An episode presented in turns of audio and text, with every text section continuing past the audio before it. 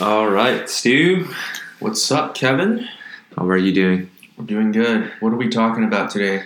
Today we're talking about sales and the sales process. Awesome. You were showing me this formula earlier. Um, you want to describe it?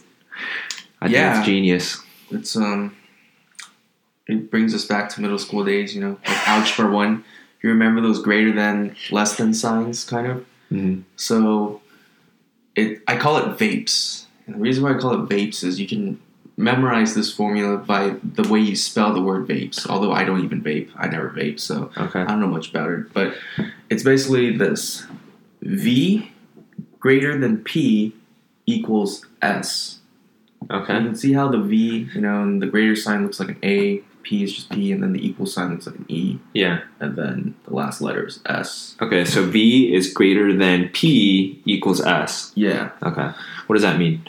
What does that mean? So the letters stand for three things. V stands for value, P stands for price, and S stands for sale. So like like you mentioned, we're talking about the sales process today, and I think one of the most valuable um, you know core fundamental principles in sales is understanding the difference between value Mm-hmm. and the difference between price Mhm. um, you, you kind of know what I'm what I'm referring to. Like, Mm-hmm. like let's say you go to Apple and you want to buy an iPhone. Mhm.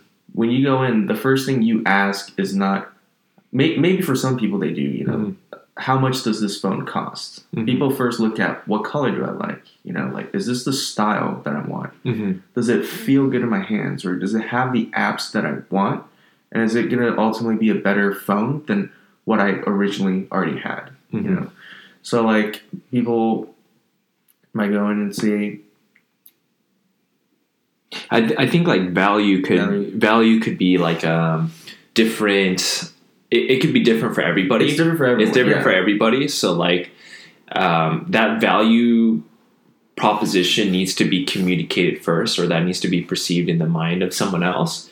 Um, Definitely. and that needs to be greater than the price because if the price exceeds the value that someone takes from that, They're not gonna buy it. they're not going to buy it. They're it makes no it. sense. like why would i why would i spend my hard-earned money on something that i don't see has any meaning you know or any benefit to me Mhm. and it's kind of yeah you've, you've hit it the hammer um, the nail what is it i don't even know what the hit the hit the hammer on the nail. Hit yeah, hit the hammer on the nails. So yeah, with that, um, and I think why this is really important is because it applies to everything. You know, this is a very broad topic, but in specific to sales, um, it's the difference between having a customer say yes or having a customer having to think about it and not feel fully convinced. You know, fully ready and committed to moving forward with like buying something. Exactly. So how do we show value?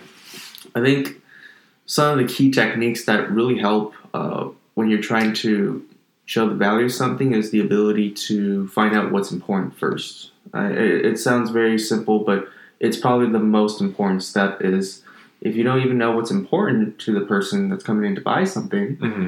Then you can't really up the scale of value, right? You can't you can't leverage or shift that perception, the Mhm. perceived value for for the person coming in. And it starts off by just listening. I think the easiest form of leverage and the easiest currency to build trust with someone is to just absorb everything 1st Mhm. before you start trying to pitch things. Mm-hmm. You know, So more listening, asking quality questions. active listening and tactical empathy. That's a it's a term. Tactical empathy. That's a, Mm. that's a mouthful, but what what I mean by that is you're really trying to immerse yourself into the skin of the person that you're talking to, and really, really trying to view things from their brain. Like you're Mm. literally inside their head, thinking, how would I feel about what's being proposed to me, the product proposed to me, if I were the customer I'm talking to right now. Mm, You know what I'm saying? yeah.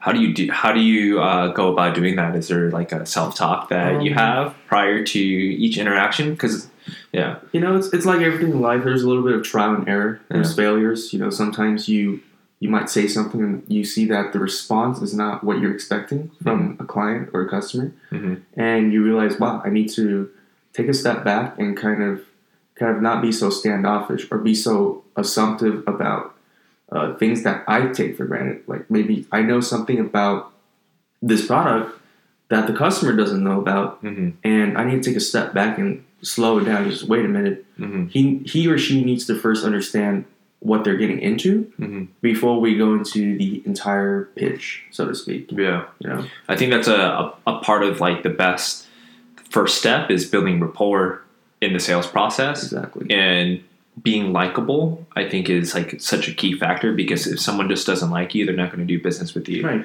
It's like why would I even down. trust you or listen to you? Yeah, I mean that, that's even on like a you know um, from a person person level, but also I think even on a macro scale from a brand level. Like if you don't even like the brand, or if you don't like the entity, or if you don't like the person, or if you don't like you know the idea, then you're not even going to consider it. Like you're just there's no way you could be sold because you just don't like it. Right. So I think that's also another important step before you could even present value. You have to be liked, likable, Yeah. right? And that rapport that you're talking about, I think, comes ultimately from level of customer service. And That what I want to add to a, a Yeah. previous point is likability, right? It's even the same thing when it translates to things that you eat, right? Mhm. Like this process that you've written down, V is greater than P equals S, is even down to like the things that you're sold on eating. yeah, For example, if you don't like broccoli, even though it has a lot of value, but and the price a lot is lower and a lot of health benefits, you're not going to eat it. So thus, you're not sold on it. you're not sold on it, right? So it, it, it translates in in uh, a lot of different aspects um, that that I guess we're talking about. Um, how do you build rapport? Um, when I when I think about building rapport, Yeah. I, I think about I'm gonna go off on a slight tangent from sales. It, it reminds me of a lot of Michelin three star restaurants. You know Mhm. that the kinds that you see on Food Network or on Netflix, like Chef's Table, Mhm. or these like cool shows where you see these world class chefs that take it to the next level, not just from their food. But, you know, the food is the product, right? Their vessel, Mm-hmm. and it it stems from the beginning is the customer service the ability to have the waiters conduct themselves in a certain way have the right body language always smile with um, people coming to to buy whatever it is they're trying to eat at this restaurant Mhm. right and the way even a waiter or waitress could pitch um, a dish maybe make a recommendation maybe make me ask for suggestions right Mhm. actively listening to what types of food um, the clients might like or might not like, any food allergies that they might have, the attention to detail, you know, the Mhm. ability to really think for the customer's perspective. They have, you know, let's say a family comes here and it's a special occasion and they understand the weight of this this reservation at this really nice restaurant. Mm-hmm. They would understand they want to be treated a certain way, just like um, the same way you'd be want to treat it, whether it comes to buying a phone or shopping for a handbag, you know, or buying a, a program online. You know, you want that level of service. And I think going back to value, if you can even just up your level of service for the customer client, that in itself is the ultimate form of like perceived value from the Mhm. get go, from the very beginning. And I would I would even add on to that. So number one, we talked about at, like first building rapport, being likable, right? That's like also like a entirely topic entire topic on its own. Um, and then we talk about value, right? How do we understand the customer to show them the right value? I think in addition to providing excellent customer service, is providing that value or knowing that that's valuable to them before they even know it Right. right? So how do we share value through the lens that we see it to make that now valuable to them? I think is a huge portion of it.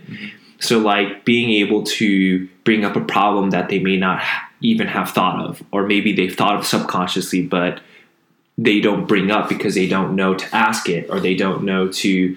For example, like um, if you go up to a customer and ask, you know, what do they want? Most a lot of the times they might not even know what they want, and you kind of need to make a suggestion for them or you're be the expert. You're You- the expert. You provide the insight, and that insight in itself is that value. is that value That exactly value prop. Yeah. that value proposition? So that even comes down to understanding your customer before they even under, understand themselves, or understand them before you even meet with them, or understand them um, just kind of even on a generic level, and being able to see that hey, we're all people. Um, Humanize yourself. humanize yourself Humanize yourself. And see and relate in, on that level and be, be able to bring that up before um, they bring it up themselves.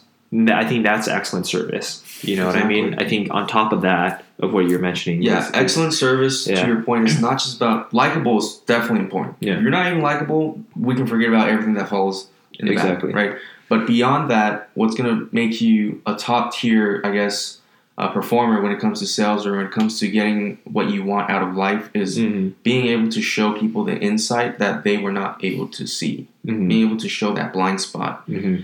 And I want us to go to the second portion of this formula. Yeah. Right, we've been covering V, which yeah. is. Yeah. The second part of this is P. Yeah, and I think P is something that a lot of people can easily understand, mm-hmm. which is pricing. Mm-hmm. Pricing is just what's the dollar signs. Yeah. Right? How much does this cost? Mm-hmm. How much is this going to cost me uh, right now today? Mm-hmm. Or how can I afford this if I have to finance this car or mm-hmm. I have to you know buy this this house this property? What are the monthly payments look like? You know, um, what's the coverage on the things that I'm buying?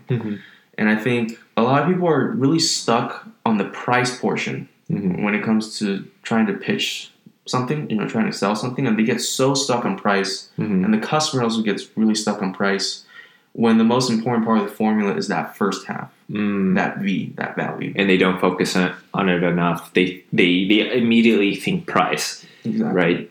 I think that a lot of that has to do with uh, the way that you see the product yourself too and it, it's so i think important that you were talking that that what you brought up earlier is you you have control on what you want that customer to focus on exactly. And if you bring up price right off the gate or if even if a, even if a customer brings up the price first sure you can answer it but make sure that conversation goes back to the value right. right? Maybe you say how much does this cost? You yeah. can say xyz product costs this. It's about this. What, what, specifically were you looking for? You know you can Some, dig deeper. something like that. Yeah. you know what i mean? Um, i think i think that's a great way to bring it back. And also it's like uh, oh, this is the price of that, but it depends. You know, there's also and you know going to price. Going to price too. What's what I love about this formula is everything's fluid, everything's variable. Mm-hmm. So you might think it's fixed at this point in time, mm-hmm. but when you're selling something and you're in the sales process, that formula is constantly shifting up and down. It's like a wave. Mm-hmm. You know, it's like oscillating, mm-hmm.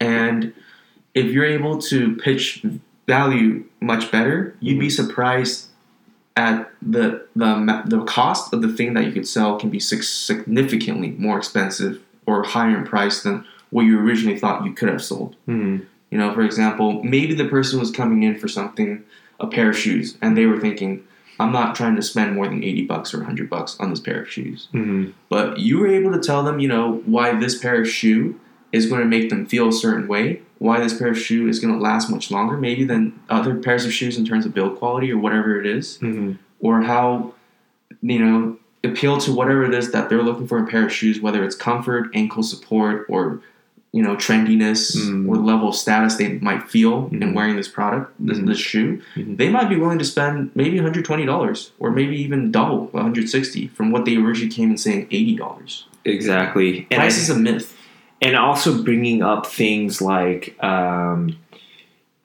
like I think I feel like statistics and social proof and things like that to allow adding more value. I think there are tactical things, and I think back to your shoe example.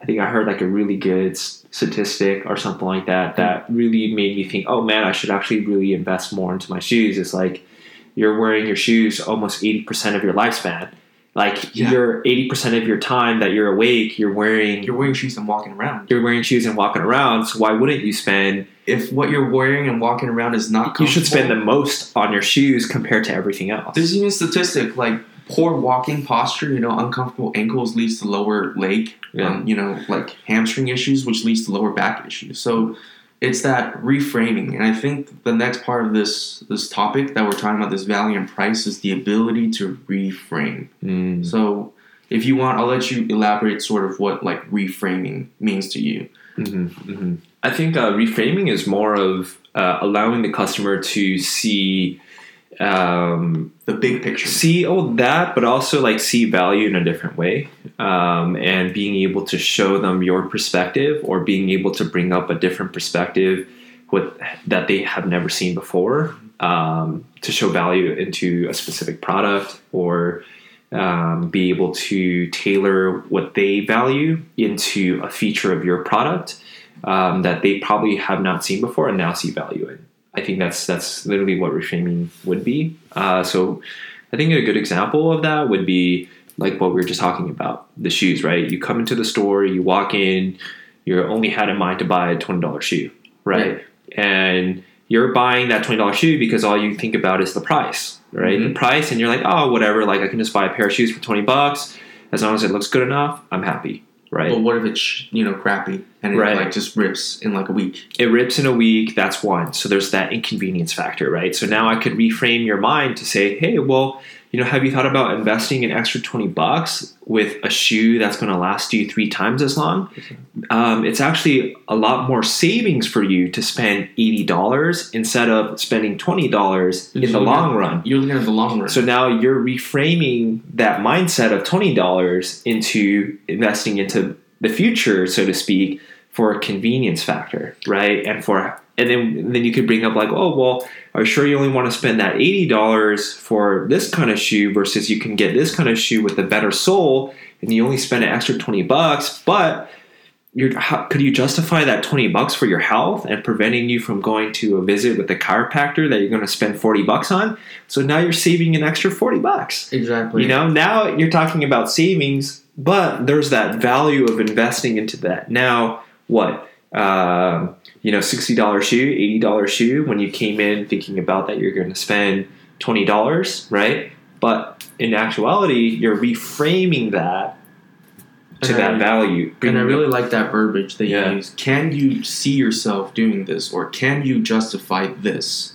yeah, You know, for this extra amount, you get this. exactly People always focus, ah, it's this much more. Mm. But what what you are really trying to help the customer or the client do is, yes, it's this much more, Mhm. but for this much more in X amount of dollars, you're getting this, this, and that. yeah You need to highlight the benefit Mhm. and not just the feature of the product. I Yeah. think that's another another really important point uh, when it comes to adding value is not just explain the product like a Google search engine or like Mm, a dictionary. yeah. Any, if anyone, if I wanted to know about what this thing can do, I would just Google it. exactly But if I want someone to explain to me why this is going to be important, why this is going to help my bottom line and Mhm. going to be something worth my time and energy and money, Mhm. then that's where you kind of come into play to communicate that yeah with the client. exactly communicating that with the client i think a good way to incorporate that too is even relating to your own personal experiences so even if you don't do enough in like the discovery process you can create like a relatable story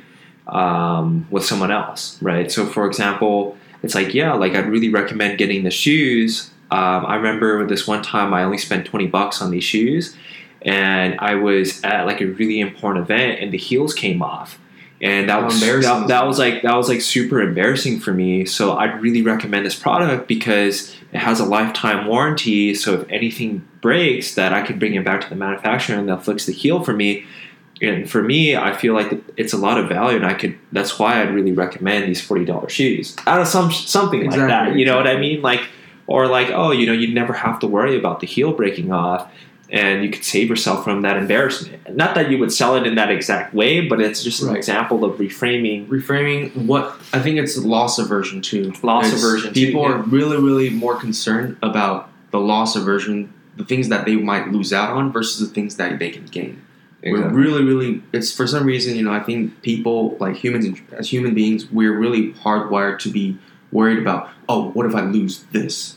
Oh, Mhm. I don't want to miss out on that. Mhm. And so, if you're able to, going back to the topic of reframing, yeah showing them, look, we can, you know, go with this, Mhm. but if we do go with this lower priced option or whatnot, or compromise, Mhm. we are compromising some of the things that were important to you. And my favorite, my favorite philosophy when, when it comes to buying things, not not to force people to spend more, but just really helping people fix their problems when they're Mhm. coming to buy something. Because when Mhm. you come to buy something um, or spend money on something, you're looking to fix some sort of need, some sort of want exactly you know some sort of emotional um, need that you need to fulfill yeah and so i always tell people if you're going to spend let's say 70% right on what this thing what the better product would be able to do Mm-hmm. and only fix half of your problem versus spending 30% more Mhm. and just getting the slightly more expensive thing, but it fixes all your problems. Most people would actually rather spend more just to make sure that their problems are fixed, the problems are solved, and Mhm. the quality is good. Exactly. So quality, you know, and being able to to resolve the issue or you know fix the the want, the Yeah. itch, the need for something is more important than just the price. Exactly, and I think another good point too is once you buy it, you're no longer really thinking about the price. Think about it, like you're not you're not even thinking you're not thinking about the price anymore, right? exactly. So it's like for uh, I think another great example that I heard is your bed, right? You should invest in a lot into your bed since you're spending a third of your life on it. Yeah. Right. So like, um, if you spend two thousand bucks on a bed, you're not thinking about that you spent two thousand dollars on your bed when you're sleeping. After maybe the first two weeks, you're going to feel like you're enjoying your life a lot more because you have better quality sleep. Yeah, your productivity goes up. You're in a better mood. You know, everyone likes you better. You feel better. You feel great. So could you justify spending that two thousand dollars for those kinds of benefits? Hell you're yeah, not. You're not even thinking about the price after you bought it. You're not. You know. You get excited about the possibilities and what the product can do for you, as Yeah. opposed to how, how much is it going to cost me, because you know it's going to benefit you. Yeah. Exactly. At the end of the day, why would you get anything if it's not going to benefit you in some way, shape, or form? Right. Exactly. Yeah, that's a big one. And I think once the value is sold and you sell that to the customer and they perceive that value more than the price based on your formula, that is what translates into a sale. That's when the action happens. You know, that's when that's when people are able to cross that finish line, that hurdle of I'm not sure if I should buy this or not buy this. You know, Mhm. but if, if we look at the reverse of this formula, right?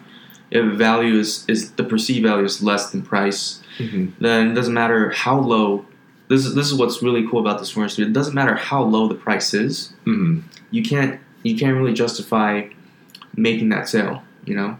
So what what happens? What is um, how do people fall into this pit hole? I think one that I could think of right off the gate is objections and not overcoming those or not identifying those. Like a great one is this. Um, client comes in, right? Say they want to buy a car, mm-hmm. and they they kind of like the car, Mhm. but the sales rep wasn't able to show them, you know, create that urgency or that need or show all of the value that the car has to offer. Mm-hmm. And the customer ends up uh, having to want to ask for a discount, right? Because that's how most car dealerships are. It's Mhm. this price haggling war. People hate it, Mm-hmm. you know, because pricing is not fixed. It feels like, am I getting the best bang for my buck? Because that that price is not fixed and the value is not being pitched properly, Mm-hmm. right? So let's say the dealer, the dealer guy trying to sell them the car, says, okay, instead of trying to address the concerns about the value, Mhm. they lower the price of the car. Mm-hmm. Customer might feel a little bit better at the moment, but what usually happens? Customers are like, well, can I get more out of that? Can you Mhm. lower it even more? You give them an inch, they want a mile. You, Yeah. you give the person an inch, they take the mile. And, you know, always raise the bar, never Mhm. lower the bar. mm-hmm. Whether it comes to like selling or just standard of life or just setting expectations for yourself. You know, raise the bar, don't Mhm. lower the bar. Mhm. When you lower the bar, then the client feels like, okay, so are we playing this price haggling game? Like, Does it does that mean the the car's actually not that valuable? exactly, you just, right? That's what now I'm thinking, right? right. Like, it's like, oh well, I guess it's really not worth spending four hundred bucks or five hundred bucks a month or thousand dollars a month And on that product. Yeah, who's really winning? No one's winning in this. No. the buyer's not winning. in they don't see value in the car They now. don't. They still haven't seen the value, Yeah. and they're probably wondering themselves, "Wow, I got two thousand dollars off. Could I have gotten four thousand dollars off from that shady dealer? You know, that dealer guy who was was haggling with me, right? exactly. The dealers, the the guy who's selling the car is also on the bad end of the stick because he's not making as much as he could be, or he Mhm. sh- as he should be. You know, Mhm. and it, it just it's just not a good good situation for either the buyer or the seller. You know, when you It's a when you- lose lose situation. Exactly. It's not win win. and what I really want to nail down in this formula is price. I think at the end of the day is a myth. Mm-hmm. Obviously, there are levels of affordability. Everyone, when they go in go in to buy things, everyone knows what their their real level of comfort range of affordability is. Mhm. But what this formula is, is based on is assuming we're in this range of affordability, Mhm. right? Between a one hundred dollar pair of shoes versus a two hundred dollar pair of shoes, right? Mhm. How far can you tip that scale? Mhm. and how, how much level of influence can you provide to help people make a decision regardless of the price in that price range, 100 to 200. Mhm. You know, that that's kind of what this this formula is really based on. Mhm. And it's just really really helpful if you think about trying to persuade people even outside of selling something. Right? Mhm. Let's say, "Hey, Kevin, let's uh let's go watch this movie, The Mhm. Avengers." Mhm. Right? But you're like, "I'm not really into superhero movies." Right? Because it's, you you just don't it's like I, I can I can do better things with my time Mhm. instead of watch that movie, you Mhm. know, or I do better things with my time, Mhm. You know. But if I pitch like, look, it seems like you've been you've been working really hard. You just want to just relax a little bit, you know, and it'll be a good way to freshen up. Maybe get the creative juices flowing, watching something different you usually don't watch. Or Mhm. maybe I'm not really pitching that value there, but. It- it- I think you are on the right track. Yeah, But, but, you know, just approaching it from a different angle, Yeah. right? Normally, people would say, "Why not just watch the movie? Like, Yeah. just watch the movie." yeah. maybe I might be able to pitch it by saying like, "Hey, it's on me." Like, But I want to I want to step back and point out what you were just saying, right? You were just saying, look, Kevin, you've been working really hard. Maybe you just want to sit, relax your mind, Clear your watch mind. something different, watch something different. get your creative juices flowing. Now you see those are those I'm things. appealing to what matters to you. Getting the creative juices flowing. and not only that, you're relating to me. Yeah. Right? You're relating to me because it's like, yeah, I have been working hard. Yeah. Treat yourself. I, I do need to treat myself. That's my Yeah, favorite line. I Treat want- yourself. Yeah, I, I wanna I wanna I do wanna get my juice. Maybe I should watch the movie. Right. Or maybe Right? it's not Avengers. Even though it was not even related. Yeah. You know what I mean? Or maybe it's not Avengers. Maybe, you know, you're really, really regimented on your diet and you don't want to get into a habit of a bad diet. Mhm. But I can persuade you like, yo, let's get some like uh, Jamba juice or you know or something Mhm. that's just, just not healthy, right? Mhm. Like In-N-Out Burger, Yeah. like just Flying Dutchman, four x four with four stacks of cheese. yeah. Even though, you know, you probably you, you'll not not touch that stuff, but I can I maybe convince you by saying like, look, you, you just gotta splurge once a bit. I've read this research where if you like do a cheat meal, it actually reactivates your metabolism, helps speed things up when you go back to your clean diet. You know, that's like whatever. And I mean, it's not BS. It's just how you frame it, right? Going back to that reframing is so important. Reframing, but I think also at the same time, you uh, a big detail there is relating, building that rapport, empathy, stepping into their shoes, and seeing seeing it how I would see it, and then selling that value through that through that. You know, I think that that's a big portion. Another one, I, I guess, in the the other formula that that you have written on the bottom here is V is less than or V is less than P does not equal to the sale. I think this often happens too is when you don't address objections, right? And you don't uh, knock out the objections before they bring it up. I think if a customer has to bring up those objections, you've already lost. Yeah, the the battle is already lost before it's begun because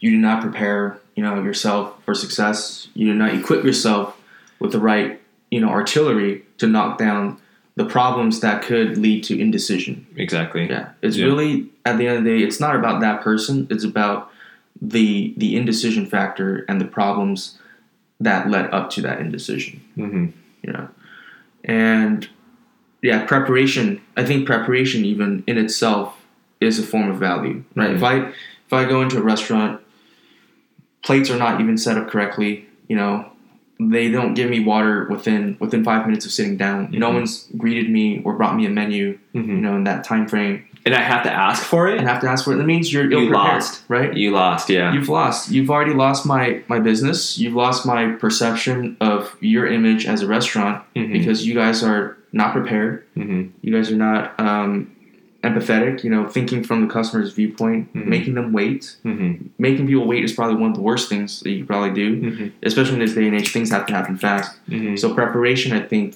kind of to your point, is so important. If you haven't prepared and put in the legwork to get everything set up, Mhm. you know, get yourself looking a certain way, present yourself in, in a professional manner, Mhm. then you've already lost the battle. Mm-hmm. Hundred percent, man. Bring up those objections. I think that even comes back to what we were talking about earlier: is understanding your customers, Yeah. right? Doing the homework. Doing the homework Doing the homework. and making sure those objections are addressed or bring it up before they even think about it. The worst thing too is after they make a purchase, then they find out about it after. Buyer's remorse. there it is you know so you got to make sure you bring it up that's ultimate service you know not only that i think as well because if, if nowadays i almost feel like because there's so much competition in the market that even if you follow this formula, V is greater than P equals S, I almost think you need to make V so high beyond their imagination Mm-hmm. to to really dominate, right? what's, so what's like Amazon's slogan, world's most customer centric company. right? yeah, eh, exactly. that, but also like how can you provide customer service beyond their imagination so that they become customers for life, Beyond what Yeah. they what they think is possible. beyond what they think is possible. See, That's how you have stratospheric success. I feel like. Right. Everyone assumes that okay, just ask what the customer needs and just address those needs. And No, because that's just- happen. That's just that's just a transactional relationship now. I'm not creating something that's unique. Exactly. Yeah. It's like going to a doctor, right? This Yeah. is a really good analogy. Yeah. You can't expect to go to your doctor and your doctor asks you, okay, what are your symptoms? And then the doctor only addresses those symptoms. Mhm. If your doctor is truly good, Mhm. they'll be able to identify patterns Mhm. and actually project other issues that might be affecting your health Mhm. that you had no idea about. Exactly. Say you thought that your issues were being caused um, because because of lack of sleep, hmm when your doctor actually found out that it was actually a change in something in your diet Mm-hmm. that's causing you to have a food allergy reaction, a minor allergy allergic reaction, right? That's affecting your physical health, hmm right? Or, or just some some arbitrary example, and, Yeah. and that's a sign of a truly good doctor or Yeah. or an engineer or lawyer. You know, is being able to identify that problem that that uh, like like we mentioned earlier. That's deeper than It's deeper than the surface level. Exactly. Dig deep. And it comes from experience, but two, it comes from research. Mhm. You know?